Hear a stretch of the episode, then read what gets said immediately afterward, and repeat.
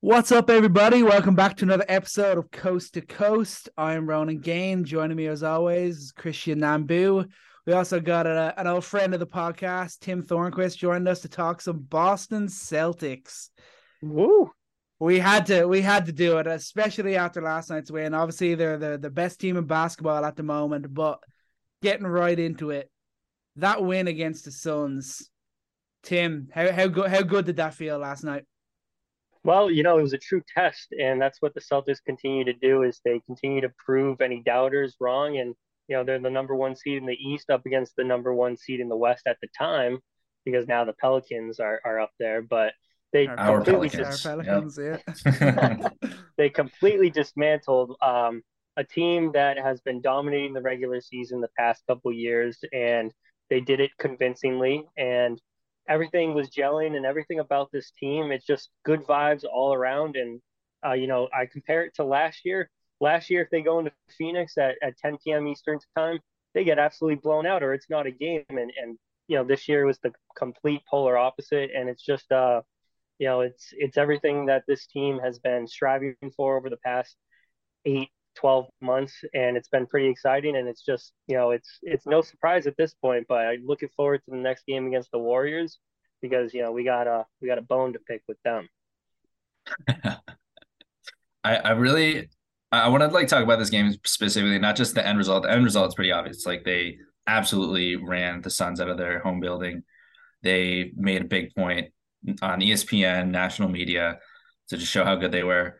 Um, but I, thought it was great to see how resilient they were in the first quarter, and that to me shows a lot because Chris Paul looks great in the minutes that he was playing in that first quarter, running pick and roll, and it just looked like at times like the Celtics defense didn't have an answer for the pick and roll, and then Chris Paul goes to the bench and Celtics just get rolling. And like there's just this never ending barrage. And does it does it feel different this year? Because I feel like the, the Celtics this year, it's not like in bursts.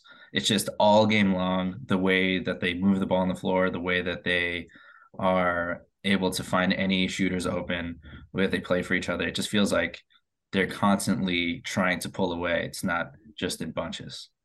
yeah it's it's been consistent all year obviously they've had a few bad games and uh, the the main difference is the addition of Malcolm Brogdon coming off the bench. This team is the most well-rounded team that I've ever seen in my lifetime. Obviously, the 2008 Celtics are a team that's up there, but I was only 13, 14 at the time, so I didn't follow basketball as much as I am now. This team, the main difference is guys like Malcolm Brogdon coming off the bench. He, he's a legitimate starting point guard, starting guard, however you want to phrase it. He's coming off the bench. So this team has the reigning defensive player of the year in Marcus Smart. They have a legitimate MVP caliber player in Jayson Tatum, who is certainly playing like it. They have an all NBA player alongside in Jaylen Brown. And they have a six man that he I don't see why Brogdon can't win the six man of the year. And so when the first unit is as powerful as they are, and then you bring in someone like Malcolm Brogdon, that's where the consistency feels as consistent as possible because you have somebody who is elite and knows what they're doing and could easily come in and be a starting point guard in 99 pretty much 100% of all teams so that's uh, the biggest difference is their their backcourt when in when they're healthy it slip in rob williams and you have derrick white malcolm brogdon leading the second unit those two guards can easily be starting guards on most teams in the nba and so that's why this team feels so consistent because they're they're depth it's Yeah. it's as deep as they've ever been Yeah, Yeah. yeah, no, it's really it's really impressive. I think Brogdon's obviously the main one. You think about the the gravity. It when when the, the Celtics made that move, it just felt like a power move. They showed they flexed their muscle and they went out and got him. And he's a guy that you could easily be a second or third star on a lot of teams in the NBA. But the Celtics have him coming off the bench, so consistent, averaging 14, 4 and 4 obviously shooting great. He's he's been a 50 40 90 guy before, so he's going to be really About to be a 50 50 90 guy. yeah Yeah, I mean, yeah he's should. pushing that. unbelievable but I mean, when you when you have that sort of power coming in off the bench, it's something that they they didn't have last year. Obviously, you didn't know it, notice it as much with the way they work the rotations. You kind of usually have one of Brown or Tatum on the floor anyway, so you wouldn't notice it as much. but the impact that he is uh, that he's making so far shows that they were missing that piece and that it was good to see the the front office on their toes. They they spotted that little bit of a gap and they went to, and, and made that move as soon as they possibly could. Yeah, no, credit to Brad Stevens. He's hit on all cylinders for every move that he's made. And really, just the addition of Derrick White and Malcolm Brogdon to this team is exactly what they needed. Consistent point guards that can score the ball and play great defense. And so it's credit to him all around with uh, bringing in the right pieces because, to your point, Ronan, that's exactly what they were missing in the NBA Finals. And now they have someone coming off the bench that could legitimately be a second or third star on most teams it's just uh yeah they're flexing their muscles and they're a powerhouse they're an absolute wagon right now I feel like the the cool thing about adding Brogdon was not just like his his overall talent, but how well he meshes with what the team wants to do. And he he does basically what they want from Derrick White at an elite level and more consistently. And I can't really think of another team in the league that has this much like like repetition. Like no matter who's coming out onto the court, they have such similar tools that they can constantly be playing the same way. That they're not lose if someone gets hurt or if maybe someone's having an off game, the next man up mentality is there in a in a way that it's not just a mentality, but it's about their talent too. Like if White's not having the game, you got Brogdon. And I think too, big credit I, w- I want to give to to Marcus Smart. I mean, how do you feel like he's played the season? Because I, I feel like he's had a significant impact, not just with his defense, but how he's decided to play as a playmaker this season compared to the last few seasons. Yeah, it's noticeable with just by watching the games, uh, his his assist totals and everything. He's very he's he's shown over the past year plus, but specifically this season that he can really pass the ball. And when you have playmaker, when you have scorers like Tatum and Brown, you need somebody that can be a true facilitator. And Smart is kind of stepping into that role. I've I've noticed that he's not you know, throwing up a bunch of shots. He's really playing into his role. I think he he loves the fact that he was defensive player of the year, and now he wants to translate that into the offense. And he understands that Jaylen Brown and Jayson Tatum can take you to 30 points per night. And then you have a guy like Brogdon who can come off the bench and give you 15, 20 points any given night. So his game has been it's it's been refreshing because in in years past you've been I felt pretty frustrated at times because he throws up a lot of circus threes, tough shots. You you don't quite know if he knows his role. It's solidified that I feel like he knows his role. He's a defensive minded player, but also he can be a great playmaker that this team desperately needs. And as long as he's doing that, then he's the perfect fit uh, as the starting point guard. Yeah, the, the three the shot selection is so huge, and just taking down those bad shots and looking for the best shot. I mean, there's a reason, we'll get into the stats eventually here, but like there's a reason why the Celtics are the best offense in the league by a margin. And I'd argue that this is the best three point shooting. And I, I don't think there's a big argument against it. If this is how they're going to play for the rest of the season, this is going to be the best shooting team in probably league history. Like you, you go back 20 years, you're not going to find a team that's shooting at the volume that they're shooting at at the at this efficiency. Not even close. Um, and Marcus Smart just taking smarter shots and being such a good connector. I mean, there are a lot of times where um, there's we talked last year about compounding effects of Jaylen Brown wanting to take mid-range shots, Jayson Tatum wanting to take a lot of fadeaways. Both those guys trying to figure out what their individual games were like, and then Marcus Smart wanting to do the same thing um, with his shot from the three-point line. And for him to this year be so much more of a connecting piece to get other guys involved. I mean, that's what's empowered all these shooters on this team.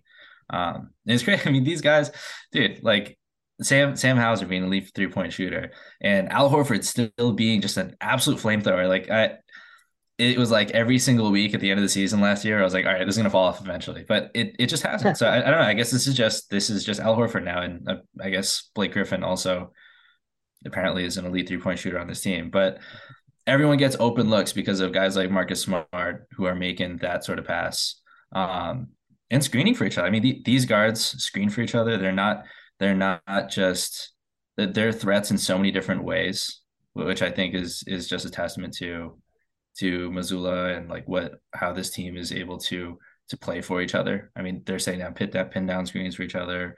They're running off screens. They're able to do just everything. I think this is this is probably the most in sync team in the league right now. Yeah, I agree 100%. They believe in each other. It it's it shows and just the fact that everyone knows their roles, it's it's playing out exactly how it should. And they got all the right pieces for it to come together the way that they're coming together and and it comes down to everybody just knowing their roles. So spot on with that. Yeah. Yeah.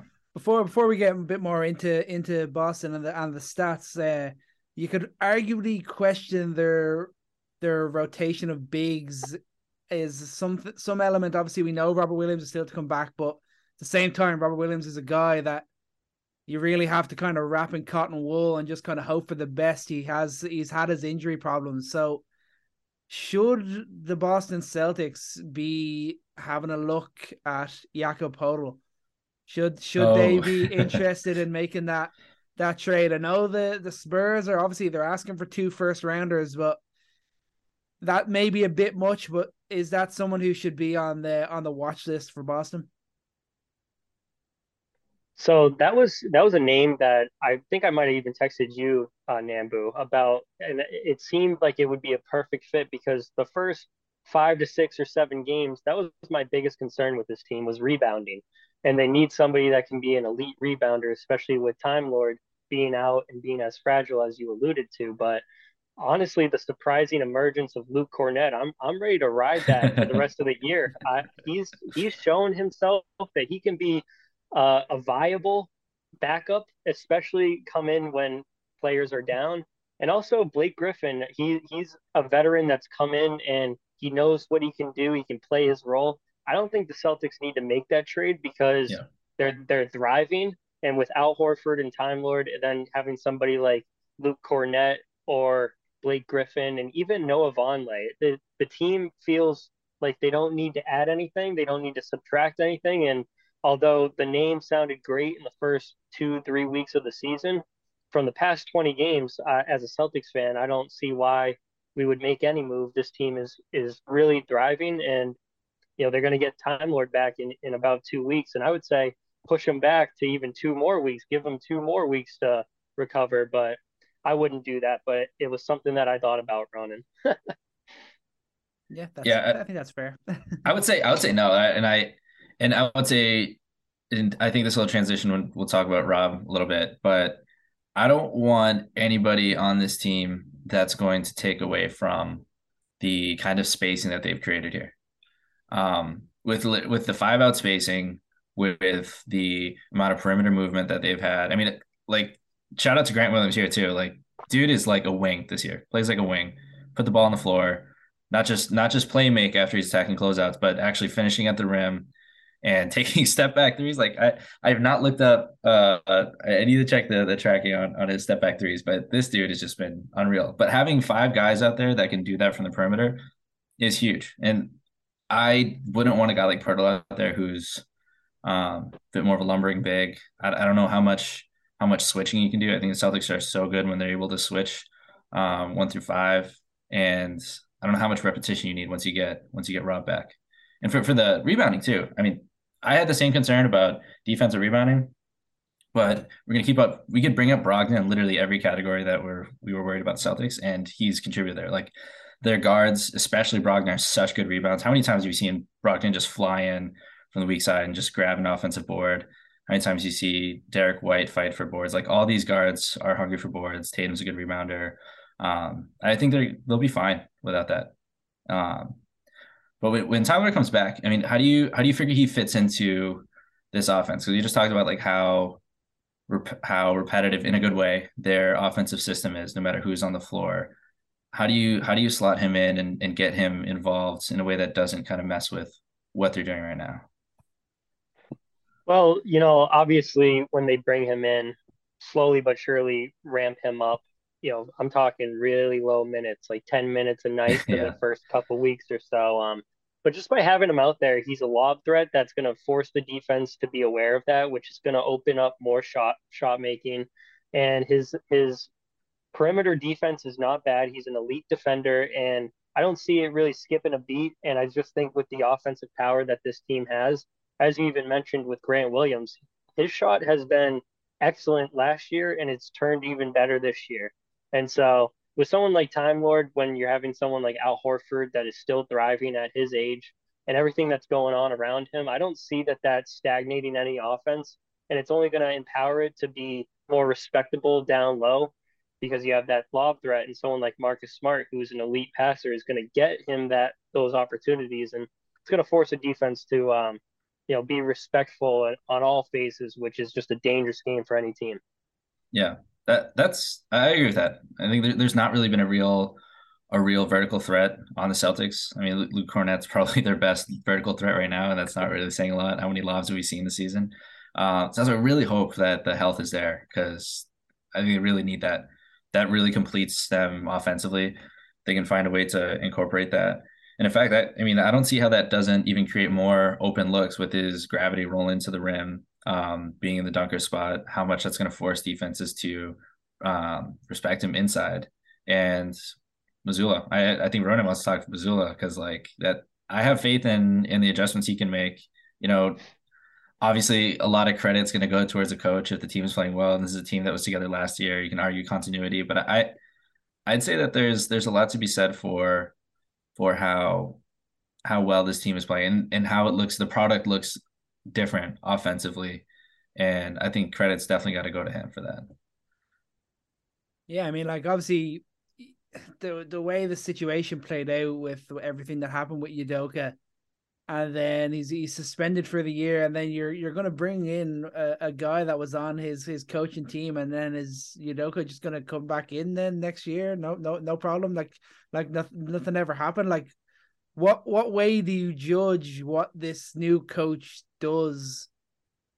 Based off what, uh, obviously, what Udoka did last year and the, everything that he brought to this team. He he brought them to a different level than they were at under Brad Stevens, which was obviously still a, a good level, but not at that elite level that they needed to get. And now it feels like they've taken another step this year. So like, where did the front office? How, what way do they judge on whether or not to continue with Mazzulla, or they just did they just bring back Udoka next year? What what do you what do you think uh, on, on that side of it? Well, they absolutely should not bring back Udoka. Um, given the circumstances. yeah. But also, he, Mazzulla, he deserves to be the head coach. Any anytime you bring a team up to 21 and five after last year, you know he has proven himself. There's been times where um, I don't like that. Sometimes he doesn't call timeouts when it's a good timeout situation. He also, in certain situations, leaves too many players out when they should bring them back to the bench and give them more rest. So that's something that I expect to be cleaned up. But from a front office perspective, you got to look at the guy and and see everything that that transpired with Udoka in that situation. And immediately when that happened, I thought to myself, well, we're we're, we're going to be right back to where it was at the beginning of last year, and things might not gel as well as they were. And in fact, they've gotten even better. And so there has to be credit to the coach for keeping things to, as gelled as they are. And definitely do not bring back Udoka. And I think Mazzulla deserves the head coaching job. And um, just because of the job he's been doing. There's obviously some growing pains with a first time interim head coach, but with the team that he has around him, he's destined for success. And I wouldn't mess with it, especially with uh, the way that this team is looking. Yeah, I mean, if if Growing Pains is being like by far the best team in the NBA, like I'll take that hundred times out of hundred. But I think it'd be very different. Like it'd be very different if Jayson Tatum was having an MVP season and he's just like like doing it all on his own. But right. you you can see from a system point of view like what the the Celtics are trying to achieve as a team. And I think that that's why, you know, I mentioned uh, earlier today about how the Celtics mood is is very appropriate for what they're trying to do this season. Like they're they're never too high on their success. I mean, the the fact that Mazzulla is talking about open shots missed, um, after just absolutely blowing out the Suns team. Uh, talking about something like that and adjustments that they need to make because of that, like that, that is a locked in team that's focused on the process, that's focused on getting better in every little way, and that's the type of team that's going to be in the finals, and that's the type of coach that's really influencing a locker room to stay focused in on that. So I, I think uh, you have to keep Mazzulla around just because of what what he's done here. There's no reason to to shake it up, and I think the you see that very commonly with with young coaches, with with new coaches like leaving guys in and giving a little too much burn. But yep. yeah, I think the timeouts thing, it, they've they've played at such a the better pace. I, I feel like a lot of times they're just trying to they're they're trying to keep the pressure on. They're trying to to maintain pace, but it's it'll be it'll be interesting because playoff time that's that's the biggest point in time where you need to be smart with your timeouts. You need to be smart with flow of the game and when to give your guys rest or not. And that's also when we find out if they're not, if they're not just another Phoenix Suns team. You know, the, the Suns did this last year too. If we don't, let's not uh, let's not let's not forget about uh, uh about that element of it either. But uh, we won't we won't get too far uh, too far ahead of ourselves on the on that one. I don't think. But uh, uh let's just we got to talk a bit about the the the lead two guys. I mean, Tatum and Brown. A lot of people talking about them as the the best duo in the league, and they're they're not far off. I think for sure Jaylen Brown, for me, he's the best number two in the league, especially when you look at it just as obviously there's teams where the the number two isn't like identified. You think of like a LeBron AD or a KD Kyrie sort of thing. It's not like hundred percent. Uh, he's the number one. He's the number two.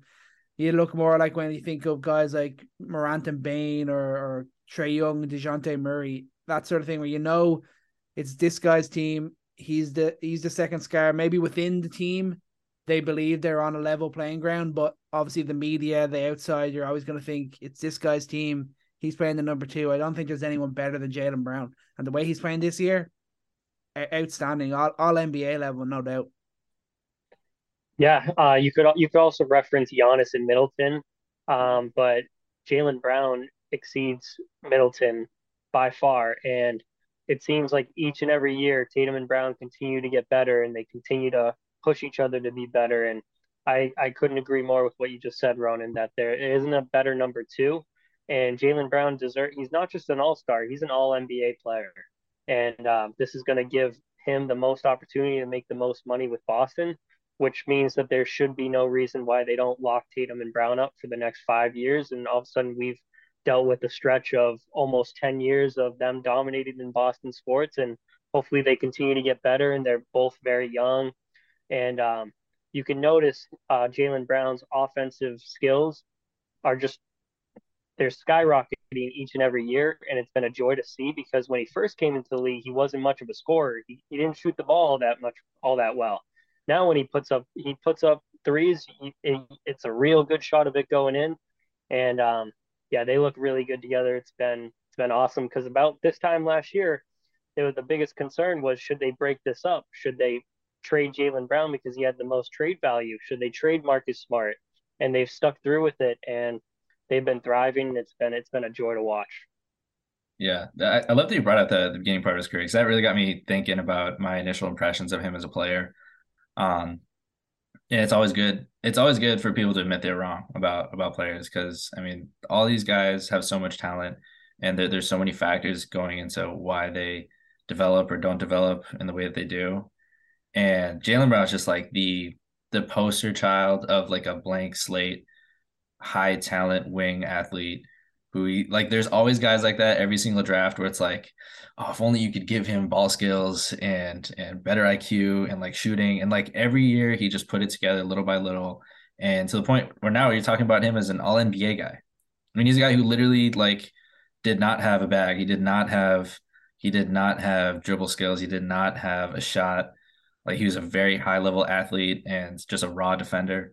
But now like you look at him as legitimate defensive stopper and for for wing stoppers, how often are you going to see guys who are also going to be able to get to the mid range and really like go into ISO? You can put him in pick and roll situations. You can play him off the ball. Like he's such a underrated, versatile uh, offensive threat. And it and I I love you brought it out too, Ronan, because like when, when you when you talk about these teams like and the media, we love to think like uh, we as a four brothers, but fans and media love to think about like who's the number one guy, number two guy, but these guys, like the mentality that they've had, it's it's been always always the best. They've always talked about each other's equals. It's never been this feeling of like it's anybody's team.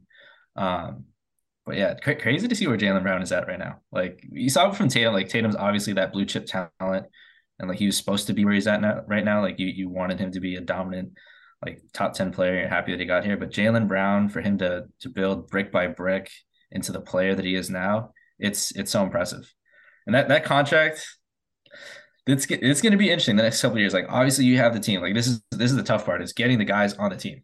And the Celtics have done such an unbelievable job, you know, finding the right trades, finding the right guys uh, to draft, the right stars. But Grant Williams coming up next year, like that's going to be a huge signing. And then Jaylen Brown the following year. Like it's going to be interesting to see how, how Brad figures this one out because I mean they're going to be like super deep in the tax, or maybe they're going to have to make a couple other moves to to fit everybody on this team because Grant Williams is absolutely going to demand. I mean, what, what do you what do you think is gonna he's gonna demand per year? Like yeah, he's extension? gonna be. I it's it's a it's gonna be around twenty million. Yeah, uh, for agree. sure. With the way that he he is on the defensive end and the way his three pointer shot looks, because anytime he does a pump fake and he takes a step oh to the God, right or yeah. to the left, he's making it more often than not, and so that is the most valuable shot that any NBA player can have, and especially someone who can play the four also sometimes the five if they're going with a small lineup. I see him commanding no less than 20 million. Yeah. I, I, I was going to say like anyone who like no one can say less than 20 like and I and I'd be I'd be shocked if a team like the Rockets for example like they, they are going to have the number one um, uh cap space and having a guy like Grant Williams and a team like that that's trying to to be competitive that's trying to learn how to win like they're going to throw a ton of money at Grant's way um, right. Now I'm trying to. So yeah, on one dribble, you shoot in fifty percent from three on this side. Really? That's insane. you know, I was gonna say it feels like that, but uh, you know, that's a that's a great stat, and that's something that's gonna get you paid.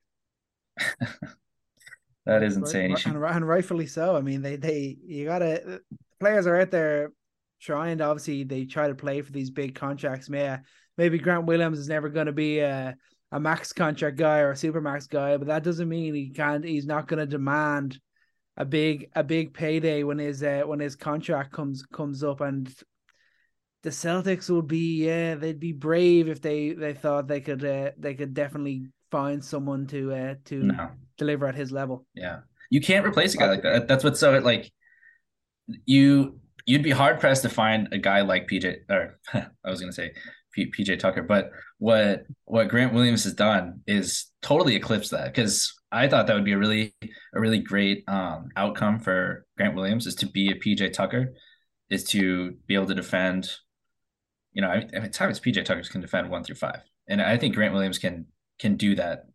Um, and it would be that's a really tough discussion saying who's better at doing it, but they're both pretty comparable. But PJ Tucker can't put the ball on the floor like Grant Williams can. And like Grant Williams is not, he's no Kyrie Irving, you know, he's not doing anything crazy, but he is a reliable um, slasher. He can do and he can do things off the dribble. But like find another guy like that at his size, his positionless uh, defense, and at this t- at this point, like now he's progressing to even like playing playing the wing position on offense. Like who else who else is doing that at a high level?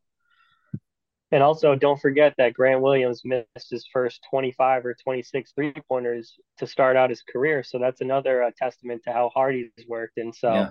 it's it's been a, it's beautiful, but you can't replace that. You'd have to draft somebody and have them groom into a player like that, which is super hard to do.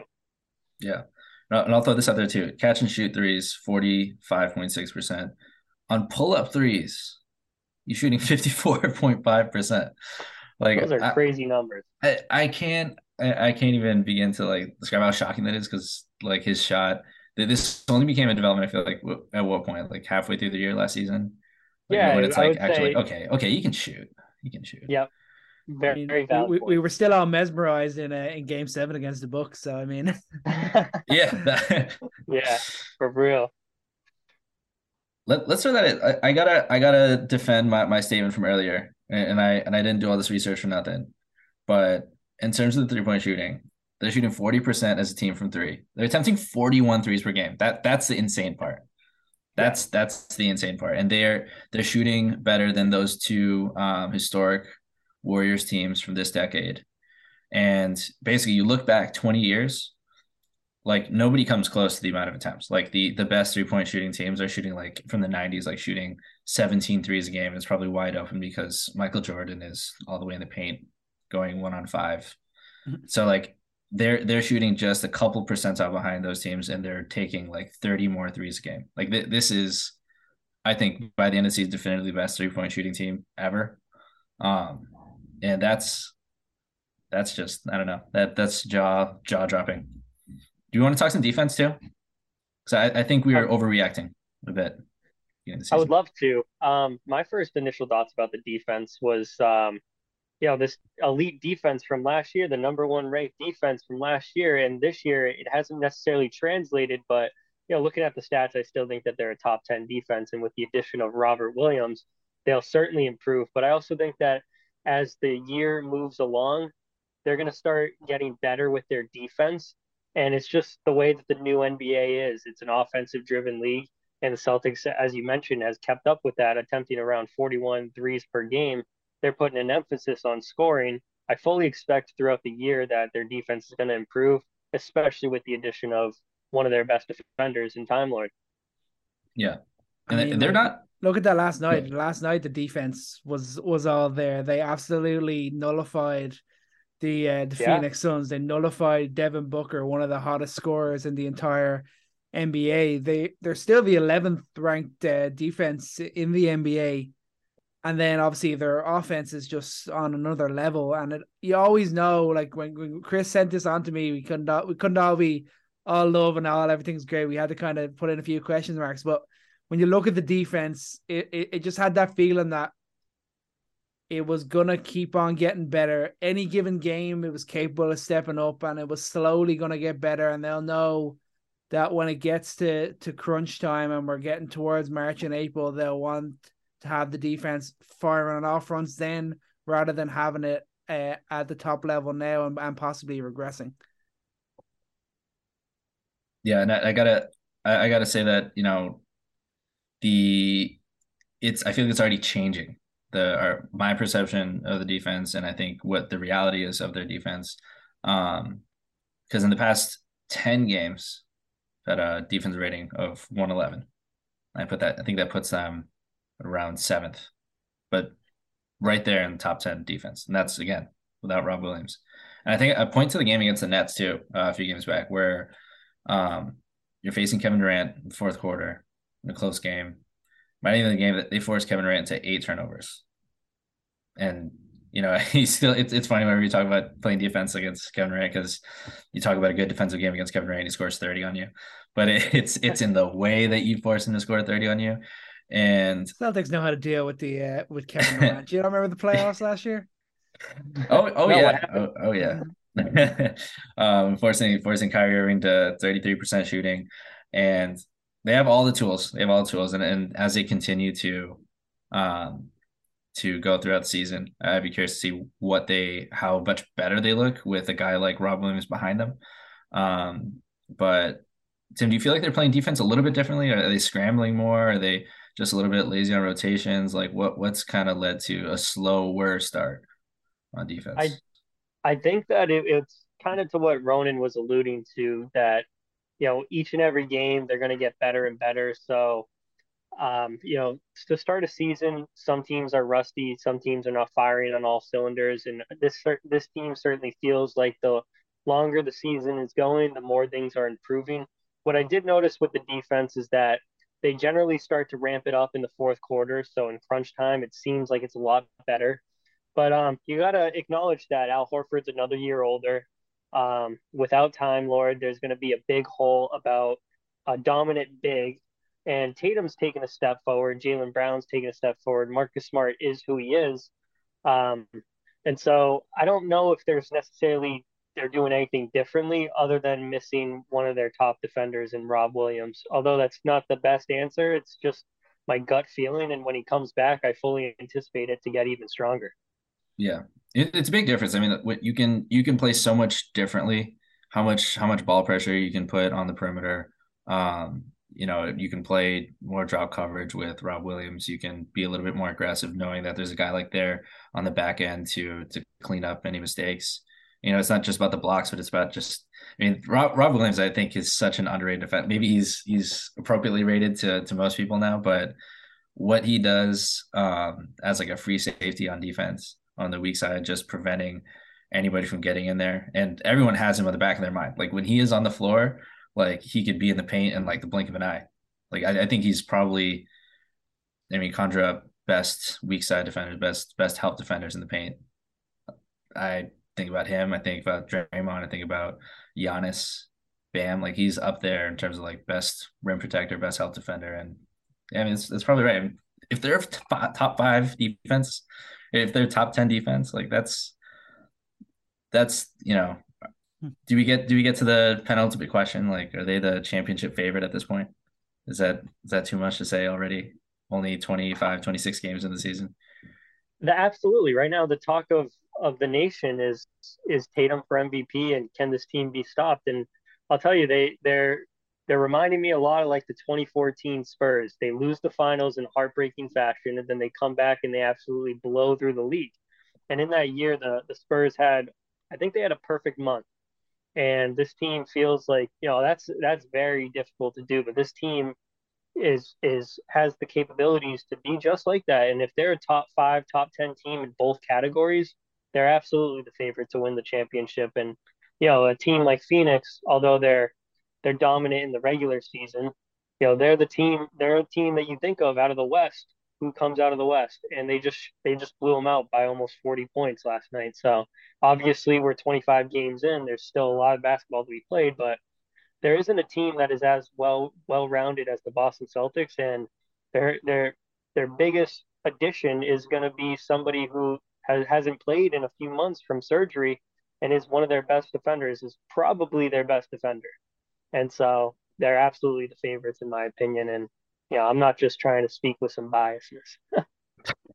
I think I'm sure there's no bias. I think I think it's probably fair to have a little bit of bias at the stands, but all right, let's put it this way then: the the Celtics are the favorites. I think it's very clear that when they've been the best team so far. Who's the biggest threat to them winning it all? Does it come from the East or does it come from the West? Who's their who's their biggest threat?